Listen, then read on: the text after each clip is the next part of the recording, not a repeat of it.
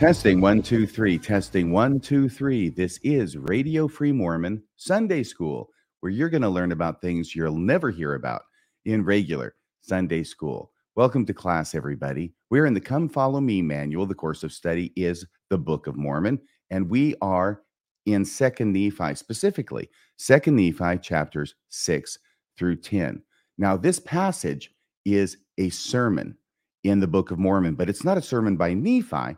It's a sermon by Jacob. Wait a second, you say. Don't we have to wait till the book of Jacob to read about what Jacob has to tell us? No, we don't. Because even though the book of Jacob comes at the end of Second Nephi, Jacob gets to preach a sermon that is contained in Second Nephi and it's Second Nephi 6 through 10. This sermon has a very interesting structure, and we're going to dive deep into the structure and a textual analysis of this sermon in today's show. And what we find out is very interesting.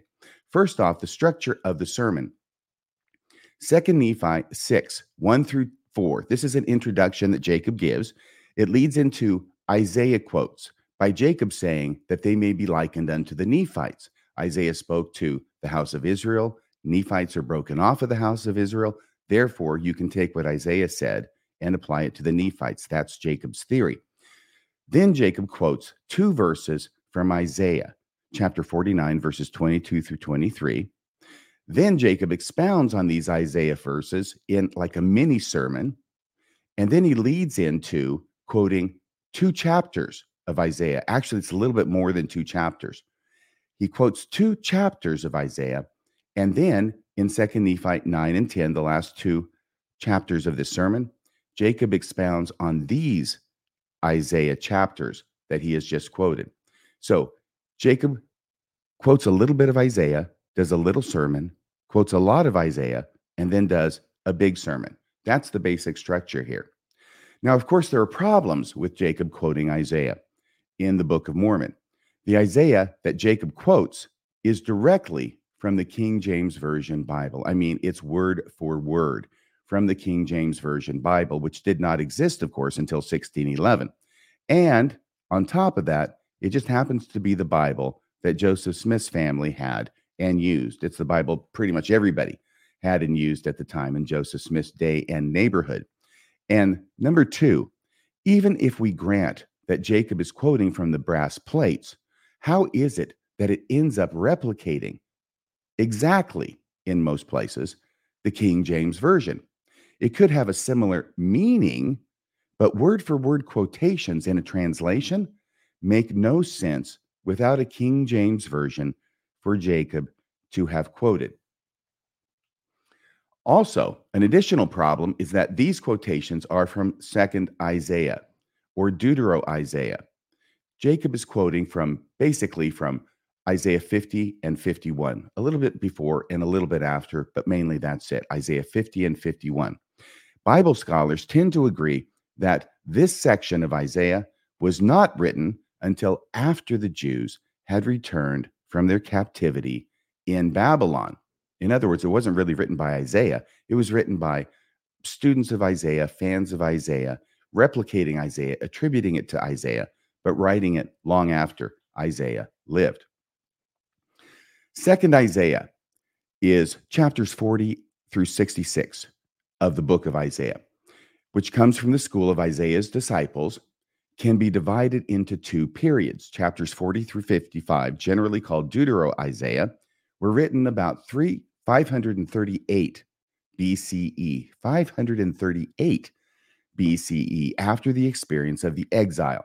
And chapters 56 through 66, sometimes called Trito Isaiah or Third Isaiah, were written after the return of the exiles to Jerusalem after 538 BCE. And that article is from the Britannica website.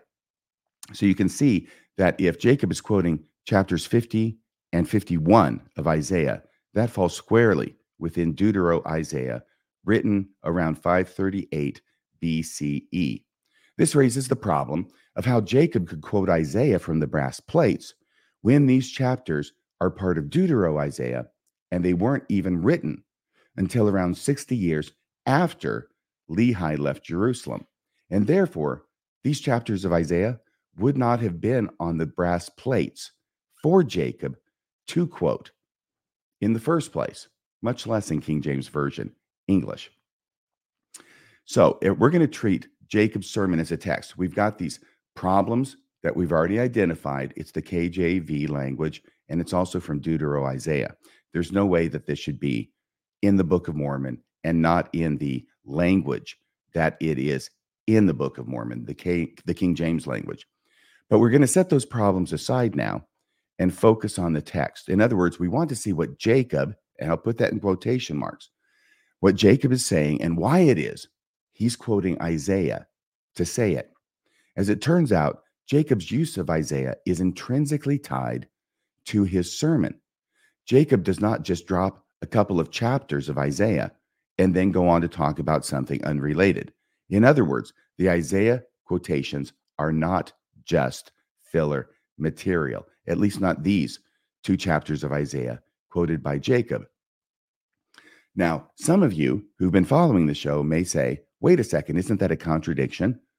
Didn't you say in an earlier show that the Isaiah chapters could be viewed as simply filler material?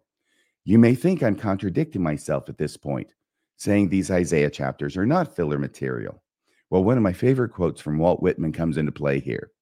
Do I contradict myself? Very well, then. I contradict myself. I am large. I contain multitudes. So we'll be looking at this from a different perspective today. And it is pretty clear when we do a close textual analysis that the Isaiah chapters for Jacob are not filler material. So, once again, back to the basic structure of Jacob's sermon. Jacob quotes a little Isaiah, then he preaches a little, then Jacob quotes a lot of Isaiah, and then Jacob preaches a lot. That's as basic as I can make it. So, why does Jacob quote Isaiah? 2 Nephi 6 5 says, And now the words which I shall read are they which Isaiah spake concerning all the house of Israel. Wherefore they may be likened unto you. Nephi gets quoted a lot about likening the scriptures unto ourselves. It looks like this idea first shows up in Jacob's sermon. They may be likened unto you, for ye are of the house of Israel. And there are many things which have been spoken by Isaiah, which may be likened unto you, because ye are of the house of Israel. So that's why Jacob quotes Isaiah, at least why he says he's quoting Isaiah. So here's where Jacob, Jacob quotes a little Isaiah. It's just two verses. It's in 2 Nephi 6, 6 and 7. And now these are the words that leads into his quote from Isaiah. Thus saith the Lord God, Behold, I will lift up mine hand to the Gentiles and set up my standard to the people. And they shall bring thy sons in their arms, and thy daughters shall be carried upon their shoulders. And kings shall be thy nursing fathers, and their queens thy nursing mothers. They shall bow down to thee with their faces towards the earth, and lick up the dust of thy feet. Mm, yummy. And thou shalt know that I am the Lord, for they shall not be ashamed that wait for me.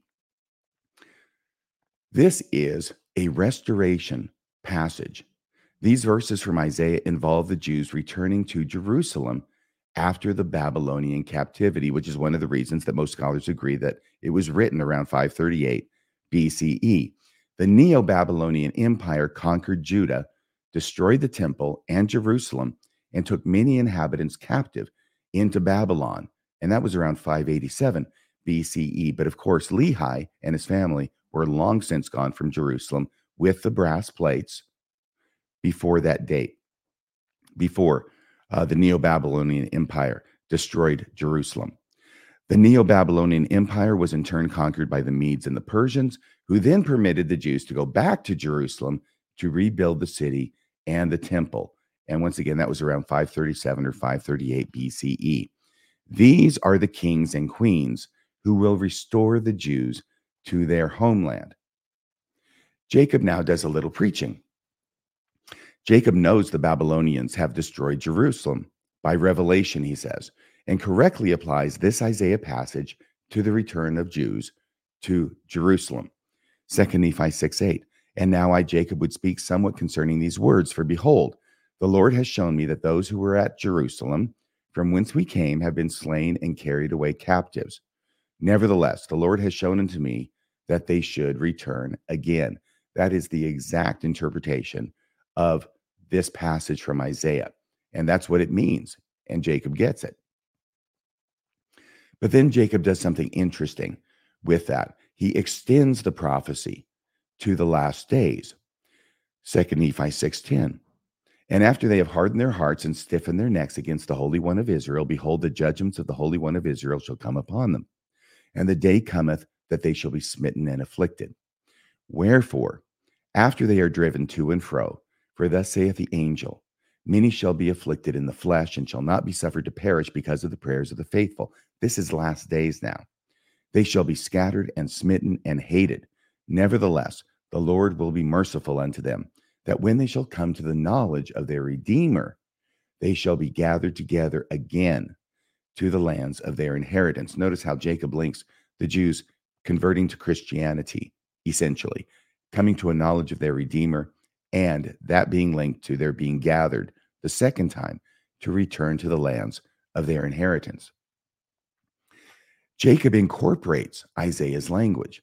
So we can see that not only is he correctly interpreting what Isaiah said, the part that he quoted, but he's going to incorporate Isaiah's language in his sermon to make it clear the link that he's making and why it is he's quoting Isaiah. Again, not just filler material. Second Nephi 6:13. Wherefore, they that fight against Zion and the covenant people of the Lord shall lick up the dust of their feet. Remember that phrase? And the people of the Lord shall not be ashamed, for the people of the Lord are they who wait for him, for they still wait for the coming of the Messiah.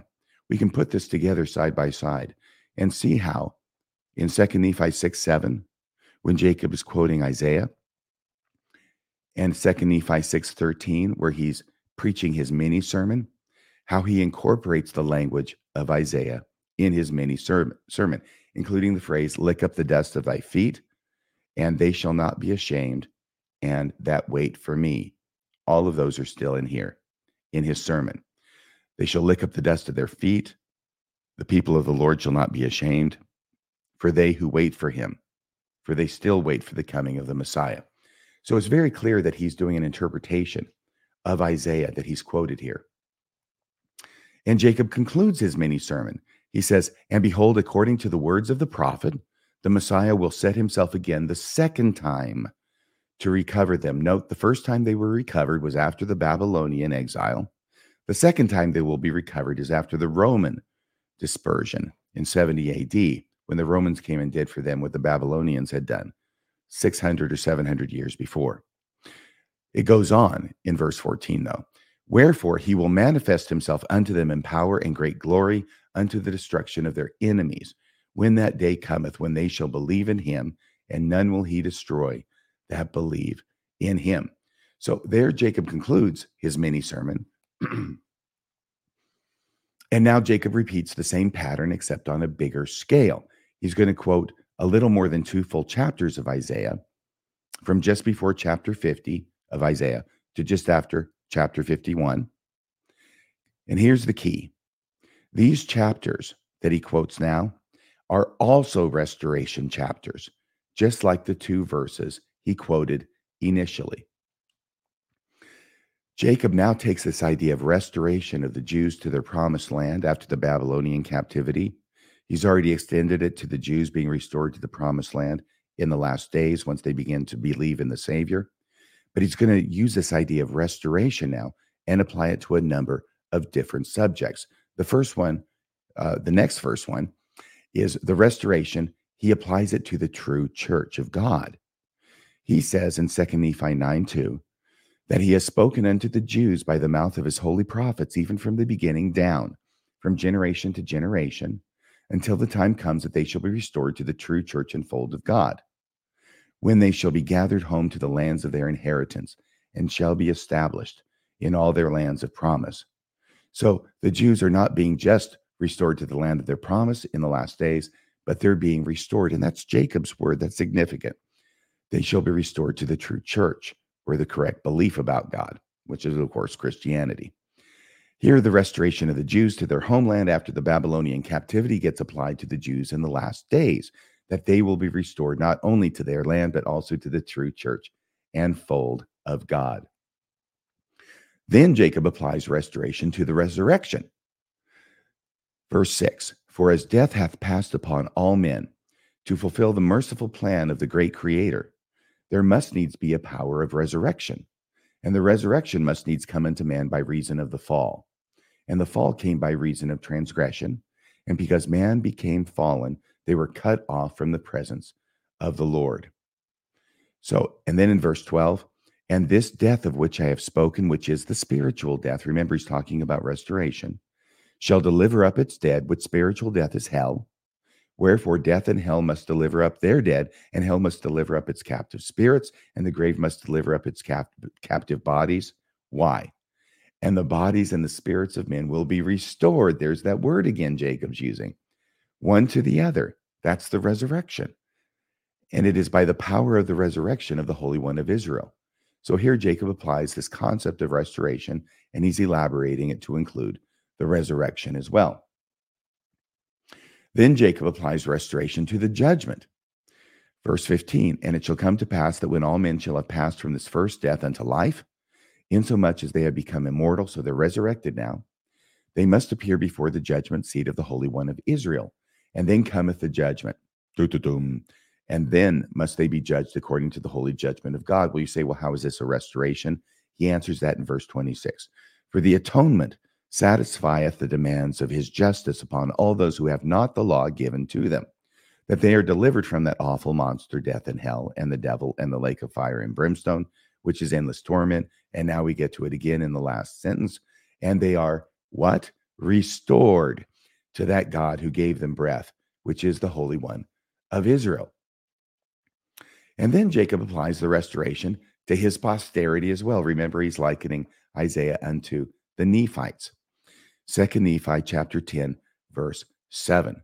But behold, thus saith the Lord God, when the day cometh that they shall believe in me that I am Christ, then have I covenanted with their fathers that they shall be restored in the flesh upon the earth unto the lands of their inheritance. And it shall come to pass that they shall be gathered in from their long dispersion from the isles of the sea. So it's not just the, the Jews going to Jerusalem, it's also those who are upon the isles of the sea and Jacob sees his people as being upon an isle of the sea, and therefore this passage having special application to him and his people. And from the four parts of the earth, and the nations of the Gentiles shall be great in the eyes of me, saith God, in carrying them forth to the lands of their inheritance.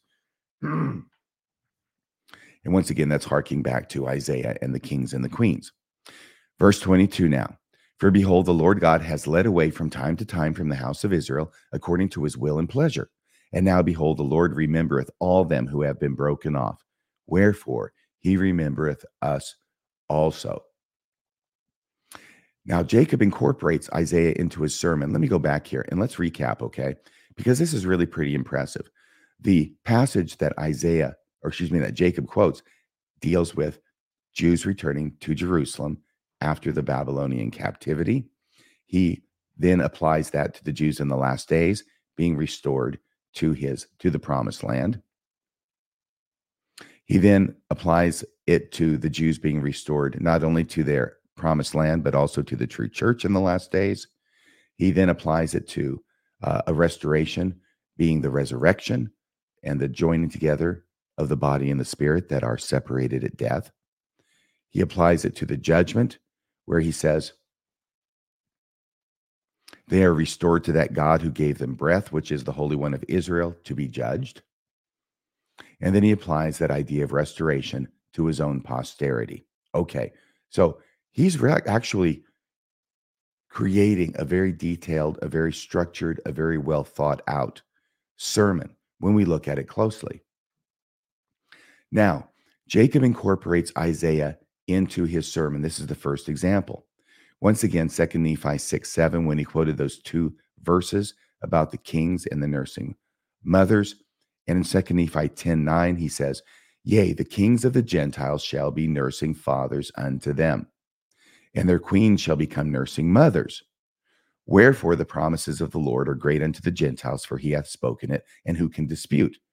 So we see that Jacob now, he's quoted Isaiah, He's going to do a sermon, and it's linking to Isaiah and concepts in Isaiah, but not just the concept of restoration. He's actually using language and phrases from these quoted Isaiah sections in his sermon to show that the, the connection between the two.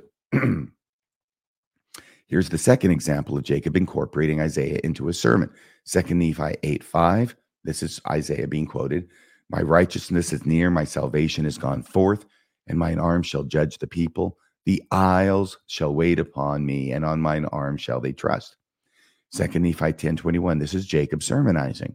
But great are the promises of the Lord unto them who are upon the isles of the sea. Wherefore, as it says isles, there must needs be, be more than this, and they are inhabited also by our brethren. So there's the second example. The third example of Jacob incorporating Isaiah's language into his sermon is 2 Nephi 8:10, once again quoting Isaiah. Art thou not he who hath dried the sea, the waters of the great deep, that hath made the depths of the sea a way for the trans for the ransomed to pass over. And in 2 Nephi chapter 10, verse 20b, that means the second half of the verse. Nevertheless, we have been driven out of the land of our inheritance, but we have been led to a better land, for the Lord has made the sea our path, and we are upon an isle of the sea. So we see that in a number of instances, three here, that Jacob uses the language of Isaiah that he has just quoted in his sermon in order to show that he is giving a prophetic interpretation of the Isaiah passages that he has just quoted. Okay, now we get to a record scratch moment because not only does Jacob incorporate Isaiah into his sermon, he unfortunately incorporates Paul the apostle into his sermon. Because 2 Nephi 9:39 says, "Remember to be carnally minded is death, and to be spiritually minded is life eternal." If that sounds familiar at all, it's because it's almost a direct borrowing from Romans chapter 8, verse 6, where Paul writes, For to be carnally minded is death, but to be spiritually minded is life and peace. So the only difference is, is that life eternal has been changed to life and peace. Everything else is word for word the same as in the King James Version. Of course, that's a problem. Even if Deutero Isaiah were not a problem in the King James Version, in Jacob's sermon. This is definitely a problem because Romans is not going to be written until about 600 years after Jacob lived. Now, there's a strange verse here in his sermon. And it let's start off by noting that Nephi mentions his brothers Jacob and Joseph being ordained priests and teachers in the chapter immediately leading up to chapter 6, Jacob's sermon.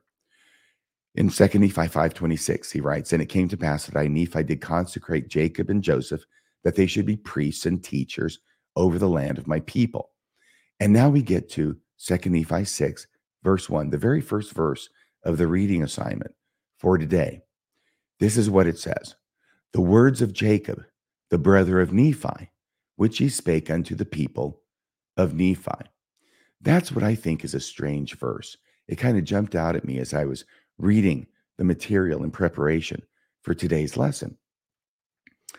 Because the question it raises to me is, and why I think it's strange, is who wrote this verse in 2 Nephi chapter 6, verse 1? Is it Nephi? Why would Nephi speak of himself in the third person? This is a first person record from the beginning all the way to the end of 2 Nephi. And the first person who's writing is Nephi with the exception of this sermon by Jacob. So is it Jacob writing this first verse, the words of Jacob, the brother of Nephi, which he spake unto the people of Nephi? Is it Jacob?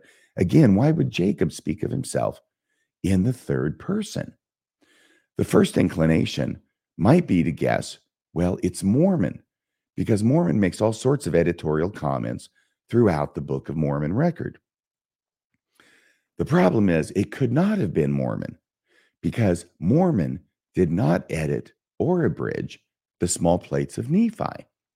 There should be no commentary from Mormon in the small plates then. Now remember, Mormon tells us this in the words of Mormon. And in fact, the words of Mormon is pretty much devoted to explaining to us why it is that there's a duplicate record that goes from the beginning of the record from Nephi and Lehi in Jerusalem all the way up to King Mosiah. And he's explaining that he found, he Mormon, while he had abridged the large plates of Nephi that cover that time period, that he somehow knew because God told him there was going to be a problem with those. They're going to get lost, actually.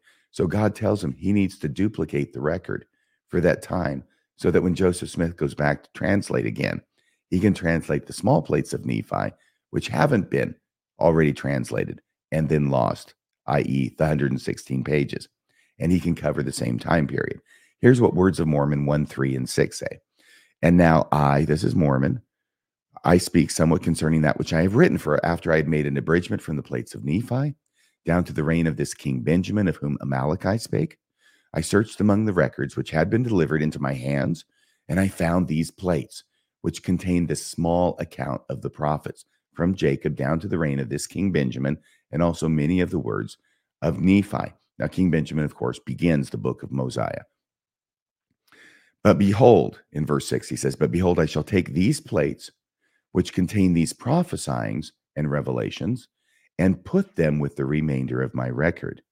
For they are choice unto me, and I know they will be choice unto my brethren. So Mormon does not abridge the small plates of Nephi, i.e., the record that we have from First Nephi chapter 1 all the way up to the beginning of Mosiah in the current Book of Mormon. Which brings us back to the question who wrote the introductory verse to Jacob's sermon. Once again, the words of Jacob, the brother of Nephi, which he spake unto the people of Nephi. We know that Joseph Smith translated Mosiah through Moroni before going back to translate the small plates of Nephi, covering first Nephi through the beginning of Mosiah. Remember, that's the Mosiah priority theory. We've talked about that in a prior class. We know also that there are many examples of Mormon the Abridger making commentary from Mosiah through Moroni. It's all over the place. So the question then is Is it possible that 2 Nephi chapter 6, verse 1 is a slip by Joseph Smith, forgetting there is no abridger of this section and putting in a comment that more appropriately would belong in the abridged section? So when I talk about doing a deep dive into the text of this sermon, I'm not kidding around. But it is an interesting question, isn't it? I don't know that it's dispositive one way or another, but it's like one of these things doesn't belong there. Now, here's an interesting thing Isaiah makes reference to these two sons, or at least I should say that Jacob, quoting Isaiah, makes reference to these two sons. And so this is 2 Nephi 8, 18 through 20, quoting from Isaiah, chapter 50, no, chapter 51, I believe it would be and none to guide her among all the sons she hath brought forth. Speaking of Israel in um, symbolic terms, personified terms. Neither that taketh her by the hand of all the sons she hath brought up. So she's got nobody to guide her, nobody to lead her. But it talks about sons, right? Twice in that verse. Then verse 19 These two sons are come unto thee, who shall be sorry for thee. So out of all of them, there's two who will feel, sorry for their mother Israel. Thy desolation and destruction and the famine and the sword. That's why they're going to be sorry for her because she's been subjected to all that crap.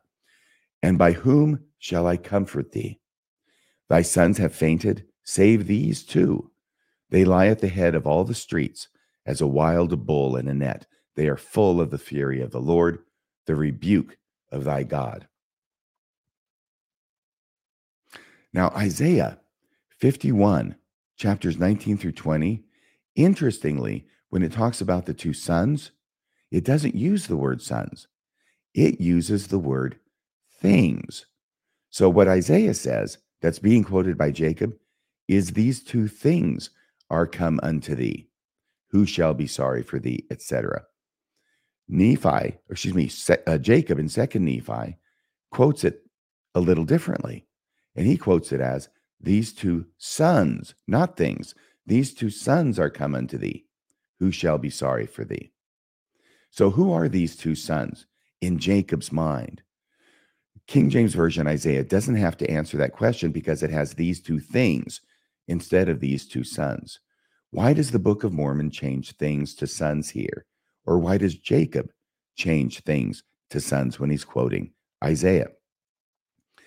Is it possible I ask that Jacob saw a reference to himself and his brother Nephi in this passage. The only two sons of Lehi that we have a record of preaching repentance unto the people. Second Nephi 6 5, and there are many things, remember, there are many things which have been spoken by Isaiah, which may be likened unto you, because ye are the house of Israel. And my question is Is Jacob in his mind likening this passage about the two sons, and he changes it to two sons, to himself and Nephi? Are they the two sons that he sees Isaiah as prophesying about? Now, he doesn't follow up on it, he doesn't uh, make that connection, but it's a possibility. And I think it's an interesting possibility. And it's made a little bit more interesting and perhaps more plausible by the fact that Jacob goes out of his way to change the word things to the word sons. Oh, here we have the classic passage also of anti Semitism in the Book of Mormon, 2 Nephi 10, verse 3. Wherefore, as I said unto you, it must needs be expedient that Christ, for in the last night the angel spake unto me that this should be his name. Strange, he never mentions the um, the actual appearance of the angel. That's not in the record. We don't have a story about that. We just have Jacob talking, mentioning that the name of this person will be Christ, and then saying, Oh, I know that because the angel who appeared to me last night, that's what he told me. That's the first time we hear about any angel. And it's pretty much the last time we hear about any angel appearing to him the night before. It will be interesting because when King Benjamin does give his speech, I think he does a very similar thing. And we'll point it out when we get there. He talks about an angel who appeared to him the night before that we don't have a record of, but he told him stuff that he incorporates into his sermon. So it must needs be expedient that Christ should come among the Jews, among those who are the more wicked part of the world. And they shall crucify him, for thus it behooveth our God, and there is none other nation on earth that would crucify their God. So the Jews are not only among the more wicked part of the world, which is anti Semitic enough, but they're the only people that are wicked enough that they would crucify their God.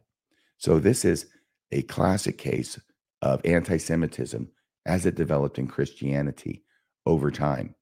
And they were called God killers and Christ killers because they crucified Jesus. That's what Christians would call them in the Middle Ages and at other times. And it looks like Jacob is picking up on that thread as well, that thread of anti Semitism. And we find it in the Book of Mormon. So the Book of Mormon isn't objectionable just because it talks about a curse of God being placed upon the Lamanites and that curse being, or the sign of the curse being the black skin. It's also got a very virulently anti Semitic passage in it as well. And that's this passage, Second Nephi chapter 10, verse 3. Excuse me. Now, Isaiah also includes a quote that references Rahab. Now, the title of this episode is The Monster in the Book of Mormon. I forgot to introduce the title at the beginning, but it's on the thumbnail. The Monster in the Book of Mormon. It's not clickbait because we actually have a monster in the Book of Mormon. And it occurs first in this passage from Isaiah, where he refers to Ahab, not Ahab, Rahab. It's 2 Nephi 8, verses 9 and 10, where he's quoting from Isaiah chapter 51. Awake, awake, put on strength, O arm of the Lord. Awake as in the ancient days. Art thou not he that hath cut Rahab and wounded the dragon? That's a parallelism, by the way. Cutting Rahab and wounding the dragon is saying the same thing in different words. Rahab is the dragon. Art thou not he who hath dried the sea, the waters of the great deep, that hath made the depths of the sea a way for the ransomed to pass over? A likely reference to, in that verse, um, the children of Israel being led out of Egypt by Moses. And he parts the Red Sea and they go through. But the second Nephi 8 9, ancient days, God cutting Rahab and wounding the dragon. What the heck does that mean? Who or what is Rahab?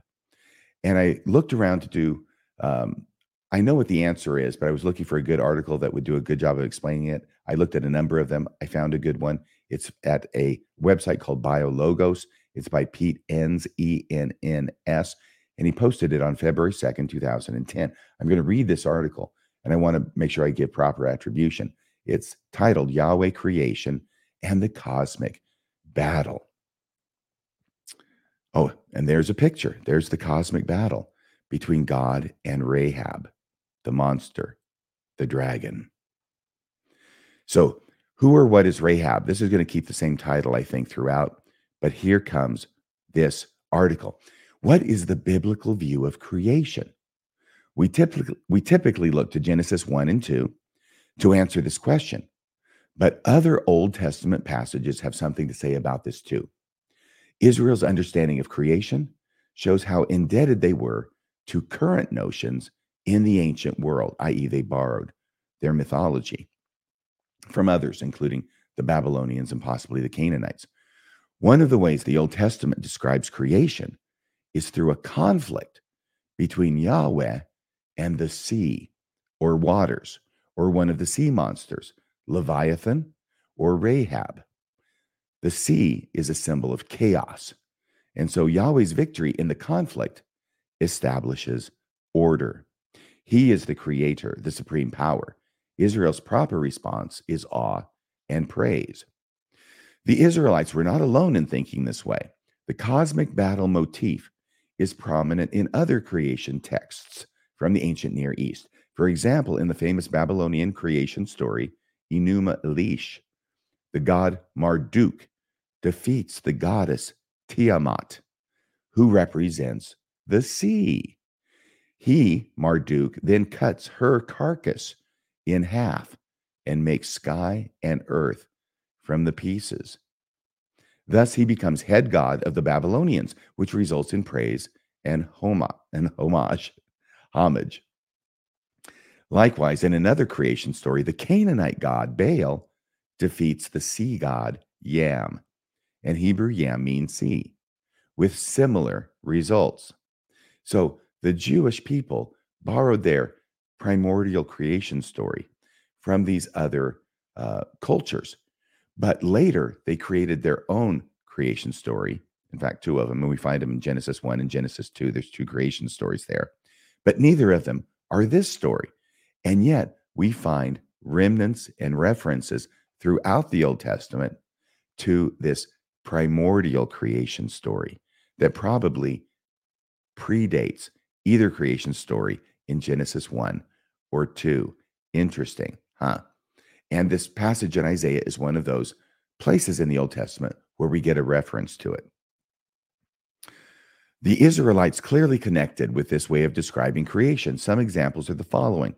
Here's some of those passages I told you about Psalm 104 7. At your rebuke, the waters fled. This is not talking about low tide at the beach. Without raising a hand, the waters scampered away from Yahweh and were defeated. Psalm 89, verses 9 through 10 Yahweh rules over the surging sea, or Yam, and crushed Rahab. We have Rahab's name again there in that psalm. Job chapter 9, verse 13 the cohorts of Rahab cowered at Yahweh's feet. Psalm 74, 13 through 14 Yahweh split open the sea, or the Yam, broke the heads of the monster in the waters, and crushed the heads of Leviathan. Rahab and Leviathan can sometimes be seen as different sea monsters or different names for the same primordial sea monster of chaos. And finally, Psalm 77 16, when the waters saw God coming, they went into a panic. They writhed and convulsed. And there's a picture depicting Yahweh and the cosmic battle with Rahab, who represents the sea and is sometimes then for, therefore represented as a sea monster. It is clear that Israel's understanding of creation included a cosmic battle where Yahweh is victorious over the sea. But some are not convinced because Psalms and Job are just poetry. I read other articles like that as well. Poetry tends to use colorful metaphors and images. So some claim that Psalms or Job don't tell us what Israel really thought about creation. Sure, some Psalms talk about Leviathan and Rahab and the sea going into a panic attack, but that is just poetry. If you want the straight scoop, go to Genesis 1 through 3. No cosmic battle there, just sober history. That's the way this author characterizes those who contest that these references to Rahab are merely figurative and poetic and don't represent how the ancient Israelites really saw their creation. He goes on, it's not quite as neat as that. First, wholly apart from the cosmic battle motif, Genesis 1 through 3 has problems of its own for literalists. There, too, Israel's stories indisputably bear the marks of ancient Near Eastern influence. But leaving that larger issue to the side, the cosmic battle motif is very much in the background of Genesis 1, even if it is muted. God splits the water in two in verses 6 through 7, and so separates the waters above and below. In verse 9, he divides the waters below to form the land. Also in chapter 1, verse 2 of Genesis, God hovers over the deep, which is tehom in Hebrew, and is similar to the word Tiamat in Enuma Elish, the Babylonian creation story myth. In fact, Genesis chapter 1, verse 21 even mentions that God created the great sea monsters, another Hebrew word, taninim, taken from Canaanite mythology. But as he says, it's in the background in Genesis chapter 1, but you can still see elements of it there. So in Genesis 1, instead of God fighting this pre existing and self existing, apparently, because God doesn't create Tiamat in this ancient cosmic battle, he just battles Tiamat and defeats him, therefore, thereby establishing order over chaos. In Genesis, that's been modified so that God creates the sea monsters. He is above them. He is their creator, not their um, the person who battles against them.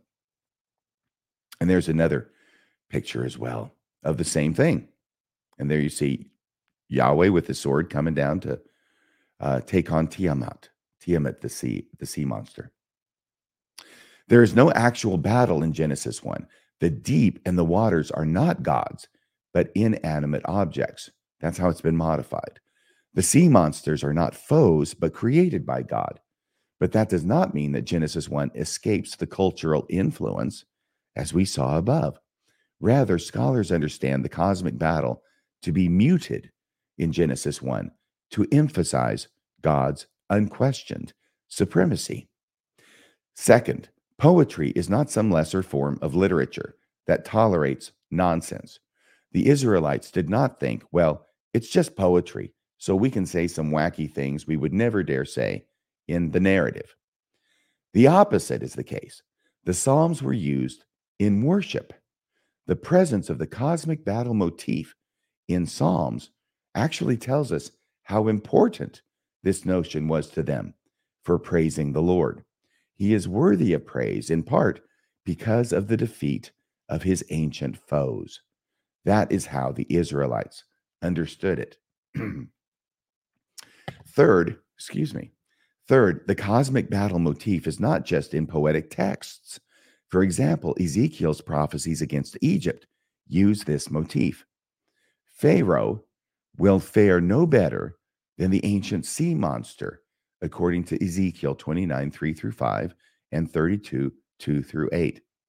There is a lot of other creation imagery in these passages.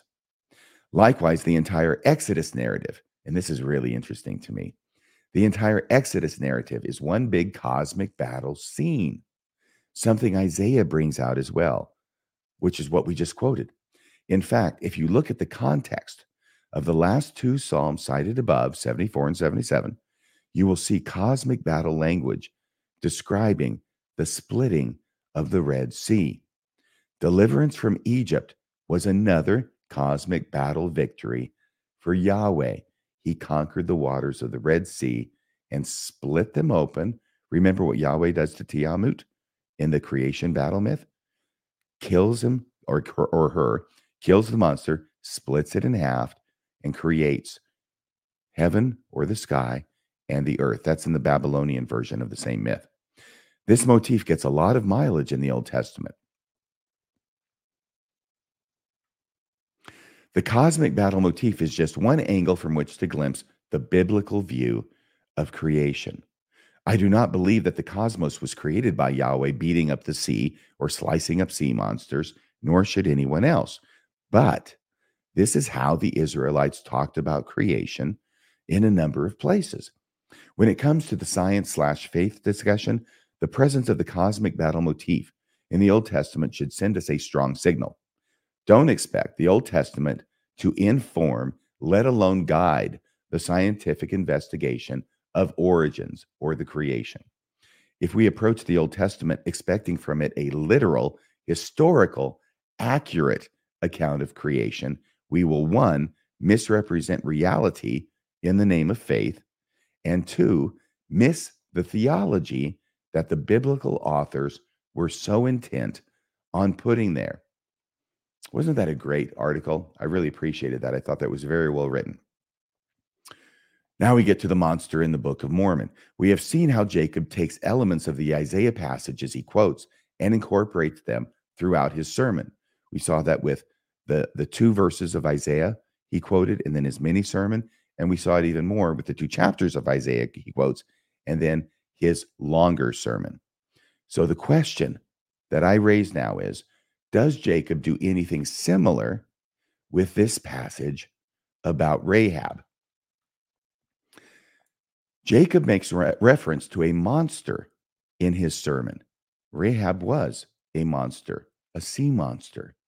This monster is described not as a sea monster in Jacob, but as death and hell. Jacob appears to be the only Book of Mormon author who describes death and hell as a monster. Jacob makes use of the term monster three times in his sermon after quoting this passage from Isaiah about Rahab. And these are the three passages. The first one is 2 Nephi 9:10, where he says, oh how, oh, how great the goodness of our God who prepareth a way for our escape from the grasp of this awful monster. Yea, that monster, death and hell, which I call the death of the body and also the death of the spirit. Is Jacob using that passage from Isaiah about Rahab and now using it to personify this monster Rahab, not as the monster defeated by Yahweh at the beginning of the world, but as the monster death and hell that the Messiah must defeat in order for us to be resurrected and judged by our works. The second passage is 2 Nephi 9 19. They're all in 2 Nephi 9. Oh, the greatness of the mercy of our God, the Holy One of Israel, for he delivereth his saints from that awful monster, the devil. He adds the devil here, and death and hell. And now he adds, and that lake of fire and brimstone, which is endless torment. And the third passage, where he references the monster, is chapter 9, verse 26. For the atonement satisfieth the demands of his justice upon all those who have not the law given to them, that they are delivered from that awful monster death and hell and the devil and the lake of fire and brimstone, which is endless torment. And they are restored to that God who gave them breath, which is the Holy One of Israel. So there's those three verses where Jacob refers to death and hell as this awful monster. In two of the three references to the monster, Jacob mentions a lake, usually a body of water we think of with a when you use the term lake though in this instance, it is a lake of fire and brimstone. Also, in two of the three references to the monster, Jacob equates it not only to death and hell, but also to the devil.